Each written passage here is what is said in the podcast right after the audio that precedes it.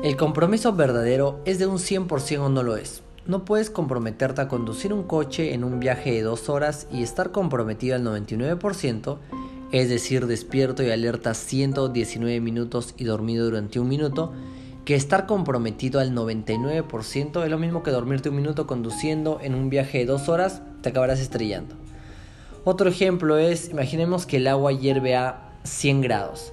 El agua no hierve a 98, ni siquiera a 99, el agua hierve a 100. Si tu deseo es servirla y retiras el fuego a 99, habrás malgastado toda la energía empleada por calentarla hasta esa temperatura. O hierves o no hierves, lo demás son intentos. Somos demasiado autoindulgentes con ese 1%. Hazlo o no lo hagas. Ambas opciones son perfectas. En un mundo abundante no tienes que hacer nada, pero si lo haces, por favor, hazlo con un compromiso al 100%.